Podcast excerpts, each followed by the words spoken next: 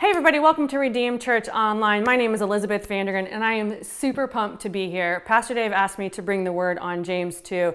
And to be honest, anytime someone asks me to talk about God, I am like all in. In fact, hardly anybody asks me to talk about God, and I'm just talking about God all the time. So this is like a, a just a a super joy for me to be here today. He has asked me to talk about James 2. He's already talked about uh, James chapter 1 and has given a great introductory message on the person of James and how the book of James was written. Just to recap, James was the brother of Jesus, and he wrote James, the book of James. Um, it's sort of like uh, a practical book for how to walk out your faith, and so you're going to hear a little bit about that about that today. If you haven't checked out Dave's um, messages already, uh, the introductory chapter and chapter one, go back and do that. You're going to want to do the check those out. Those are amazing. Okay, so to get started, get your Bibles, get your notepad, get your coffee. If you don't have those things, push this video uh, on pause and come back and get those things, especially your notepad, because I think I, God has given me a visual that I want you to draw and just write all over so that you have it for your own documents, your own memory. Okay, so do a little recap of uh, an overview of James chapter 2. God has really asked me, I think, to focus on part 2 of James 2, but I want to touch on the first part of James 2. So there's two parts of this chapter. The first part is called the sin of partiality, and the second part is called faith without works is dead. So let's do a quick overview of the sin of partiality. What is partiality? Partiality is when you have a judgment towards someone based on external factors and your actions are based on those judgments as if they were true. James is saying there's no place for partiality in the church. And the example he gives is that when people were coming into the assembly, some were saying to the rich and to the wealthy, looking all fine and finely dressed, saying, you sit right here in this good place whereas those coming in who weren't wealthy you were saying he was saying they were saying to them go stand over there or you sit down at my feet. He's saying absolutely there is no place for that in the church. Is this relevant today? Absolutely it is. I read an article that says what partiality can look like today actually in one way is racism. Are you judging someone based on based um, on the, external factors? Are you judging someone based on their gender? Are you judging someone based on um, how much money they have? Are you judging Christians uh, by the way that they express themselves in different denominations or express their faith? So there is absolutely no place for partiality in the life of in the life of a, of a Christian, and really there's no place for it in the world. Uh, this this section of James uh, chapter two deserves a lot of unpacking. Um, but we're, that was just sort of a brief overview, and I might touch on the sin of partiality again when I talk about the part two. But we're gonna we're gonna skip to part two today. Um, Faith without works is dead. I would like to go ahead and read the verses that we're going to be focusing on today. So if you'd like to read along, it says, What good is it, my brothers, if someone says he has faith but does not have works? Can that faith save him? If a brother or sister is poorly clothed and lacking in daily food, and one of you says to them, Go in peace, be warmed and filled, without giving them the things needed for the body, what good is that? So also faith by itself, it is, if it does not have works, is dead. But someone will say, You have faith and I have works. Show me a faith apart from your works, and I will show you my faith by my works. You believe that God is one, you do well. Even the demons believe and shudder. Do you want to be shown, you foolish person, that faith apart from works is useless? Okay, we're gonna we're gonna dive into that, but let's go over some terms first. Faith. What do we know about faith? And I'm sure I'm preaching to the choir here, but remember, it's a gift that is given to us. We've been given a measure of it. We can ask for more. The disciples did in the book of Luke. And we can receive more. And we receive more by hearing the testimonies uh, from others. We receive more from listening to the word. We receive more from the Holy Spirit. The next term, works. The form that is used in this passage is a Greek word called erga, and it's a plural form, meaning it's not just one work and done, it is the continual works of a person with faith, who has faith. And the next term is dead. Okay, let's get one thing straight here. Faith without works is dead. This does not mean that if you don't have works, your faith, you've lost your salvation. No, no, no, no. Dead here, think of this You've sort of stalled out. If you're not working out your faith, you've stalled out. Perhaps you have uh, wavered in your thinking. Maybe you've got one foot in the world and one foot in, the, in walking with Christ and believing in Christ. Um, perhaps you're just not your, your, your, your, your battery's your battery's gone okay so it's not i want to be real clear here you have not lost your salvation if you if you're not working out your faith it's just perhaps dead or stalled out okay the next thing about faith it is a process james 22 uh, james 2 22 says you see that faith was active along with his works and faith was completed by his works and the, and the scripture was fulfilled that says Abraham believed God, and it was counted to him as righteousness, and he was called a friend of God. So that verse is talking about Abraham. And so, what we know is that faith is a process. It starts with the belief and it goes to completion. And this is what I'm going to be excited to preach on today. I'm calling this sermon the flow chart of faith, or a friend gave me another good title, the faith continuum, if you will. So, I have a visual. And I would like to bring that up to you now. I love this visual because you have this visual in your home. Okay, this is called, well, it's a clock, but this is the faith continuum or the flow chart of faith. So this clock represents your faith. It starts with the belief. It's ne- the next on the continuum goes to action or the works. Uh, then finally, or then into the purposes which God will have for you and for others and then the ble- and then finally a blessing. Dave talked about in his last sermon that after you've been through trials and tribulations and you've persevered and you've ran the race, you kind of graduate, right? So that's going to be think of that as the blessing, right? And so at any point when you step off of this faith continuum, anytime you get out, perhaps you have a belief but you don't do anything about it, think of it as when you take the battery out. You take the battery out the hands are going to stop moving. You haven't lost your salvation. It just perhaps you've stalled out on one part of this continuum. We'll go back to this. Okay, so to illustrate this point, there are two stories that, uh, two people that James um, the, the highlights in this chapter. It is the story of Abraham, which is going to be found in Genesis 22, and Rahab, which is in Joshua 2. I'm not going to go uh, and read those stories in its entirety, but go back and, and double check what I'm saying. I'm also going to tell you my story, part of my story, and how what my life looked like, what Abraham's life looked like, and Abraham and Rahab's life looked like on this faith continuum. Okay, so starting with belief. Abraham was called, right? In Genesis 12, God says to him, Go from that country to the land that I show you. I will bless you and make your name great so that you will be a blessing. Okay, so he had a calling. God gave him a belief to follow. He had he learned to trust in God, right? And at a time when he was an old man and his wife was barren and they wanted children, didn't have any children, God gave him a promise that they would conceive. So, how is this going to happen? They thought it was impossible, but God was faithful. They had Isaac at the age of 99. He had a history of trusting in God. And so, for him, believing um, was a, part, a natural part of his life and acting on uh, what God was saying. Rahab, okay? She's living in Jericho. She was a lady of the night.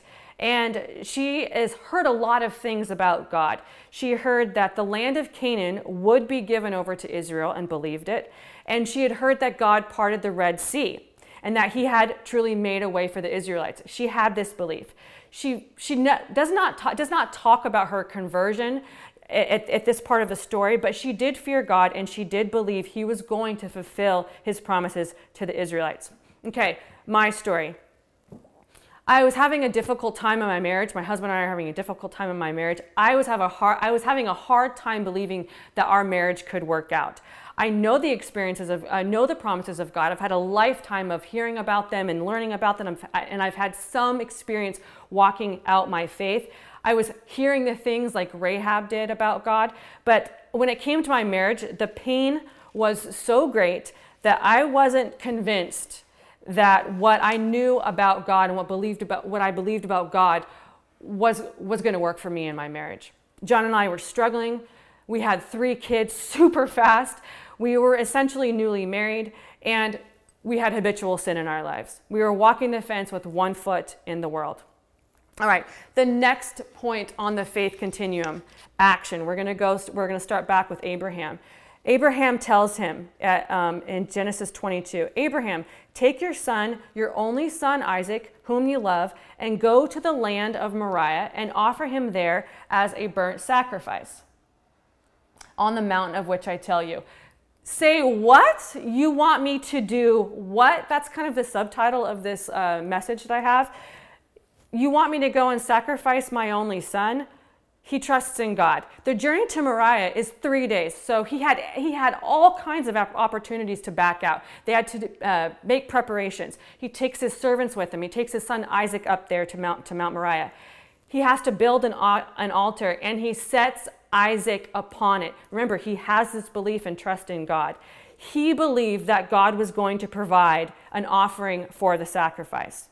Rahab what was her action? Okay, so she plays a part in the story of Joshua, Joshua's mission. Joshua was told that he was going to get the land of Canaan. And so Joshua sent two spies in to the city of Jericho, kind of checking things out. So I'm like Team Army, right? Um, I was in the army. So to think of this as like a special forces recon mission. These spies are in there. Who knows how long they were in Jericho, but they found lodging at, at a brothel. So Rahab.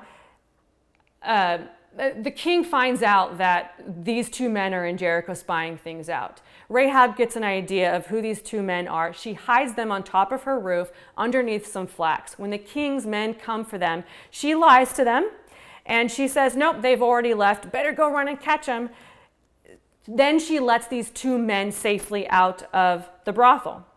She also gives them very specific instructions. She says to them, Go and hide for three days, making sure that the king's men don't find you.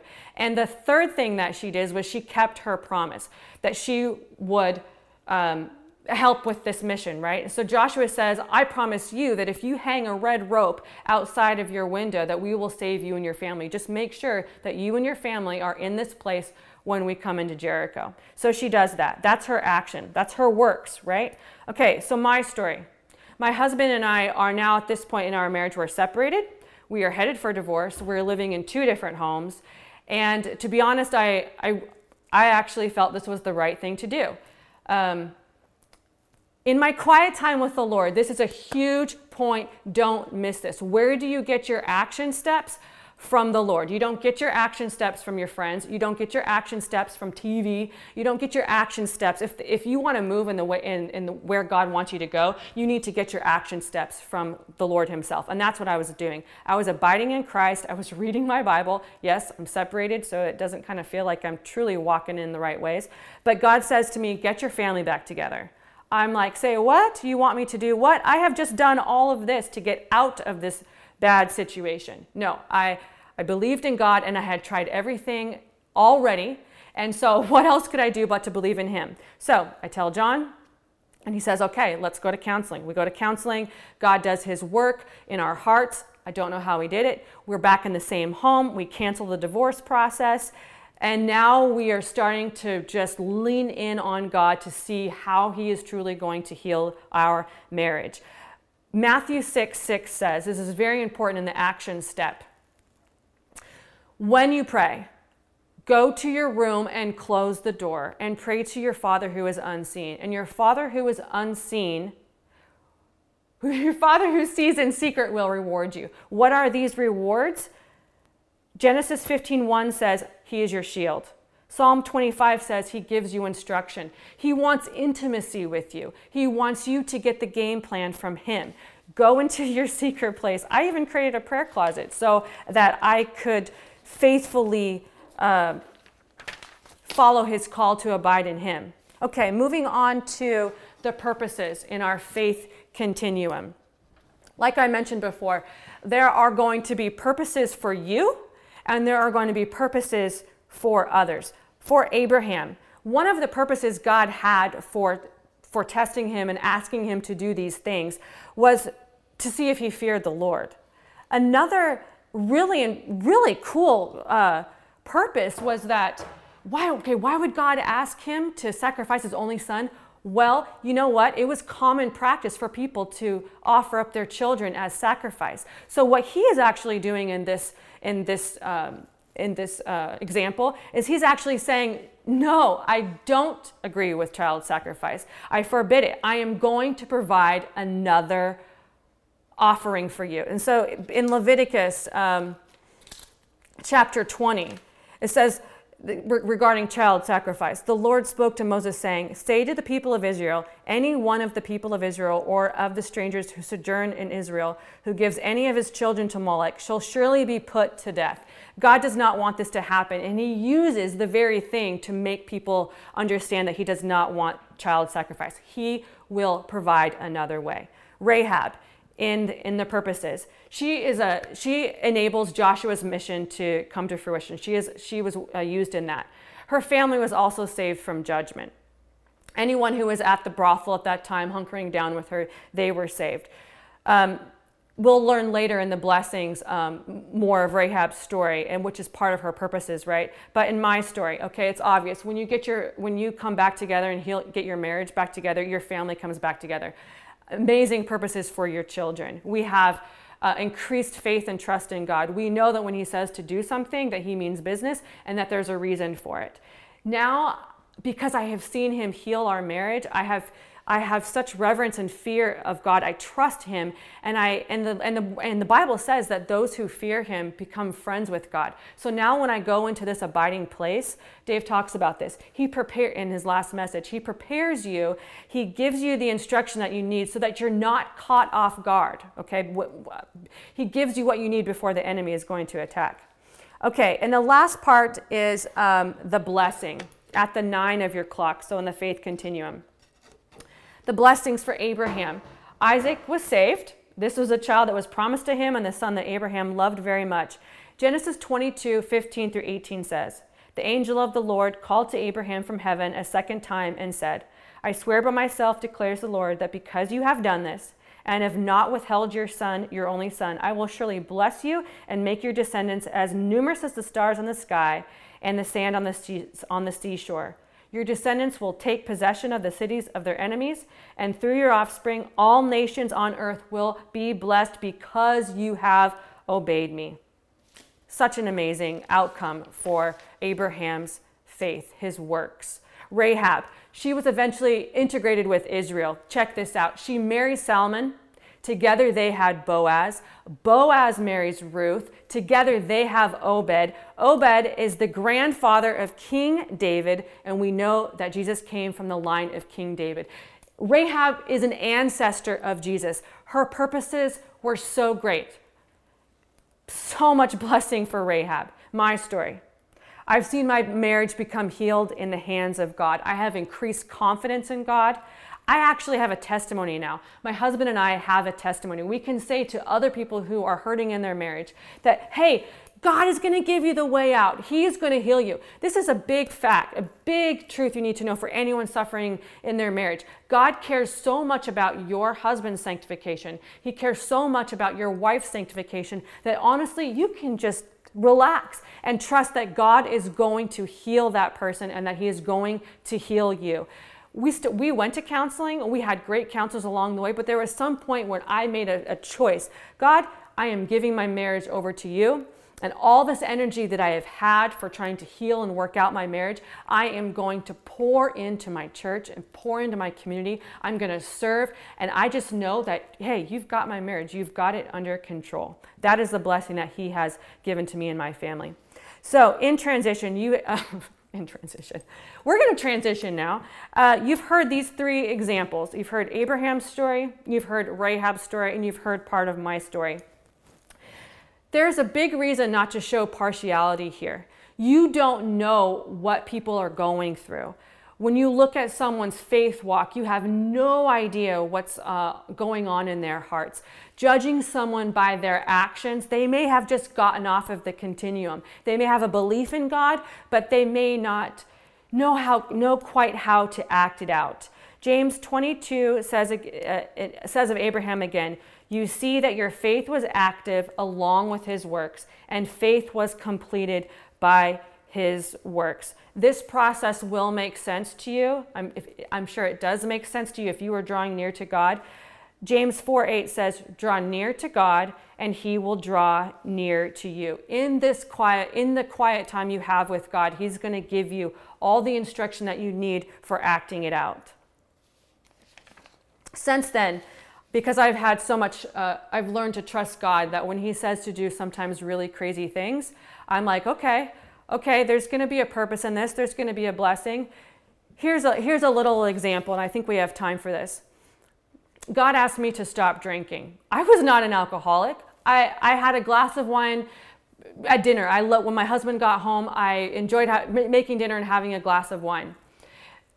Probably for a year and a half, two years, God was saying, Elizabeth, stop drinking. Why, God? I really love wine. In fact, I used to work at a winery and I used to give wine tours, and I prided myself on knowing which bottle was the best bottle uh, to bring to a dinner. I loved to, I loved the taste, but God said no. I didn't have to want to stop drinking wine. I just had to obey Him, and He was relentless about it because His grace he has so much grace for you. He wants to see your faith completed. He wants to give you purposes. He wants to give you a blessing. So it's been six months, and it was one of the hardest things I did to stop drinking wine, but it's been six months, and I can see it.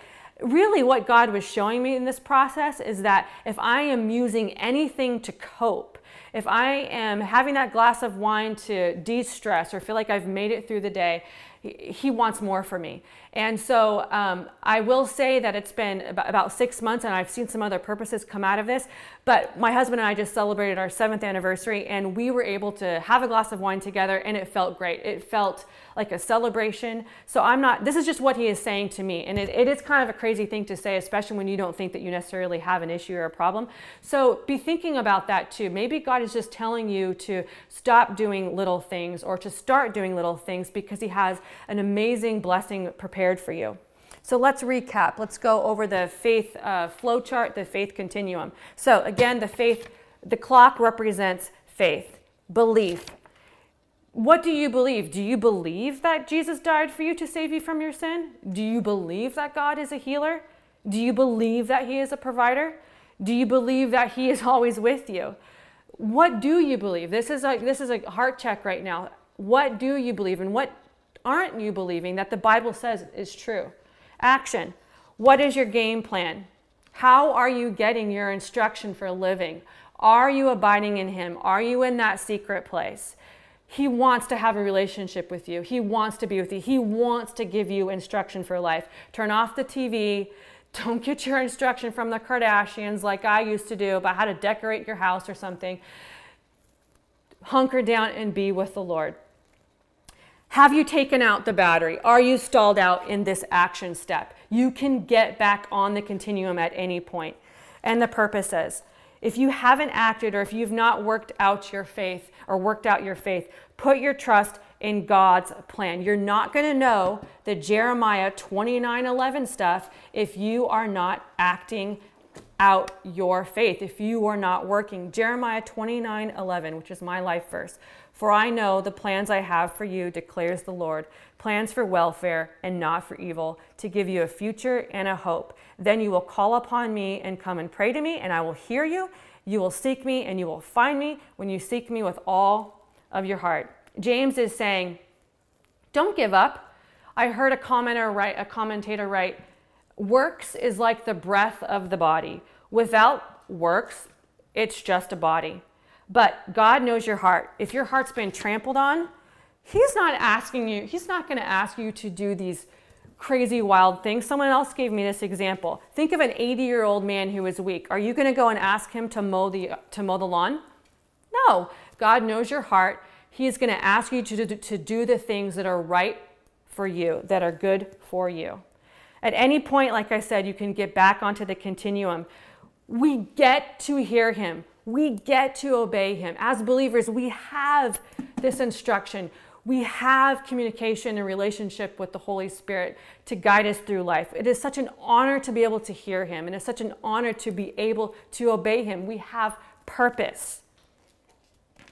Our spiritual formation will continue until our last day on earth and or until the day until the day of the Lord comes. Run your race. Hebrew 12:1 says, "Therefore, since we are surrounded by so great a cloud of witnesses, let us also lay aside every weight and sin which clings so closely, and let us run with endurance the race that is set before us." And back to James, James 1:4, "And let steadfastness have its full effect, that you may be perfect and complete and lacking in nothing." Let this sermon, this very first sermon of mine, be an example to you God gave me a, a crazy vision about a year and a half ago. It looked something like this. This is a, I have not shown this picture publicly. It looked like a, a woman speaker. I didn't know how that was going to happen. He, I was in my quiet time with him. He says, Start a podcast. Started a podcast. My friend Kurt asked me to do announcements at church. I do announcements at church now. Now we do a midweek podcast. In fact, you might recognize my voice from the midweek podcast that we do at Redeem. We have more episodes coming. I, I just trusted in the little things he was saying to do. God has a vision. He has given you a vision. Maybe he has a vision for you to be completely sober. Maybe he has a vision for you to write a book. Maybe he has a vision for you to start recording those songs. Maybe he has a vision for you to get your marriage back together, heal your friendships. Follow the plans that he is going to give you. I would like to, to close in prayer. Um, I don't know if you're going to shut your eyes, but I'm going to shut my eyes because I want this for you. I want first and foremost, let's just pray, uh, Heavenly Father, that if there's someone listening that does not have a belief yet in you, but wants to believe in you and wants to receive instruction from you, wants to know their purpose that you have for them, Father God, would you just show yourself to them? Would you soften their hearts? Would you come into their heart and just say, Here I am. I, I love you. I created you. If there's another person out there who was stalled, their battery is out, they have belief in you, but they belief in God, but they they just have not acted and they're stalled out. Lord, would you give them the action plan? Would you remind them that they can come back onto the faith flow chart, the faith continuum at any point? If you've already run your race and maybe you just feel uh, a lack of energy, Lord, would you give the listeners a vision of the blessing and the purposes to come so that they can keep running? I will tell you in my own journey, there was a time where I was just like, ah, what have I, what have I, what? that vision wasn't from you, Lord. That was something I made up in my head. And I just, you know, that God just showed me just patience, just patience, trust in me, trust it. It's going to come to fruition if you put your trust in me. Heavenly Father, thank you for the book of James. Thank you for the practical, um, ways it gives us to act out our faith. Thank you that you're telling us that faith can be completed in us and that there is a process to this and that it's all for the purpose of becoming more like Christ. It's all for the purpose of knowing more about who you are, Father God. Thank you so much for um, your word, and we love you and we trust you. Amen. Thank you so much for uh, checking out this sermon.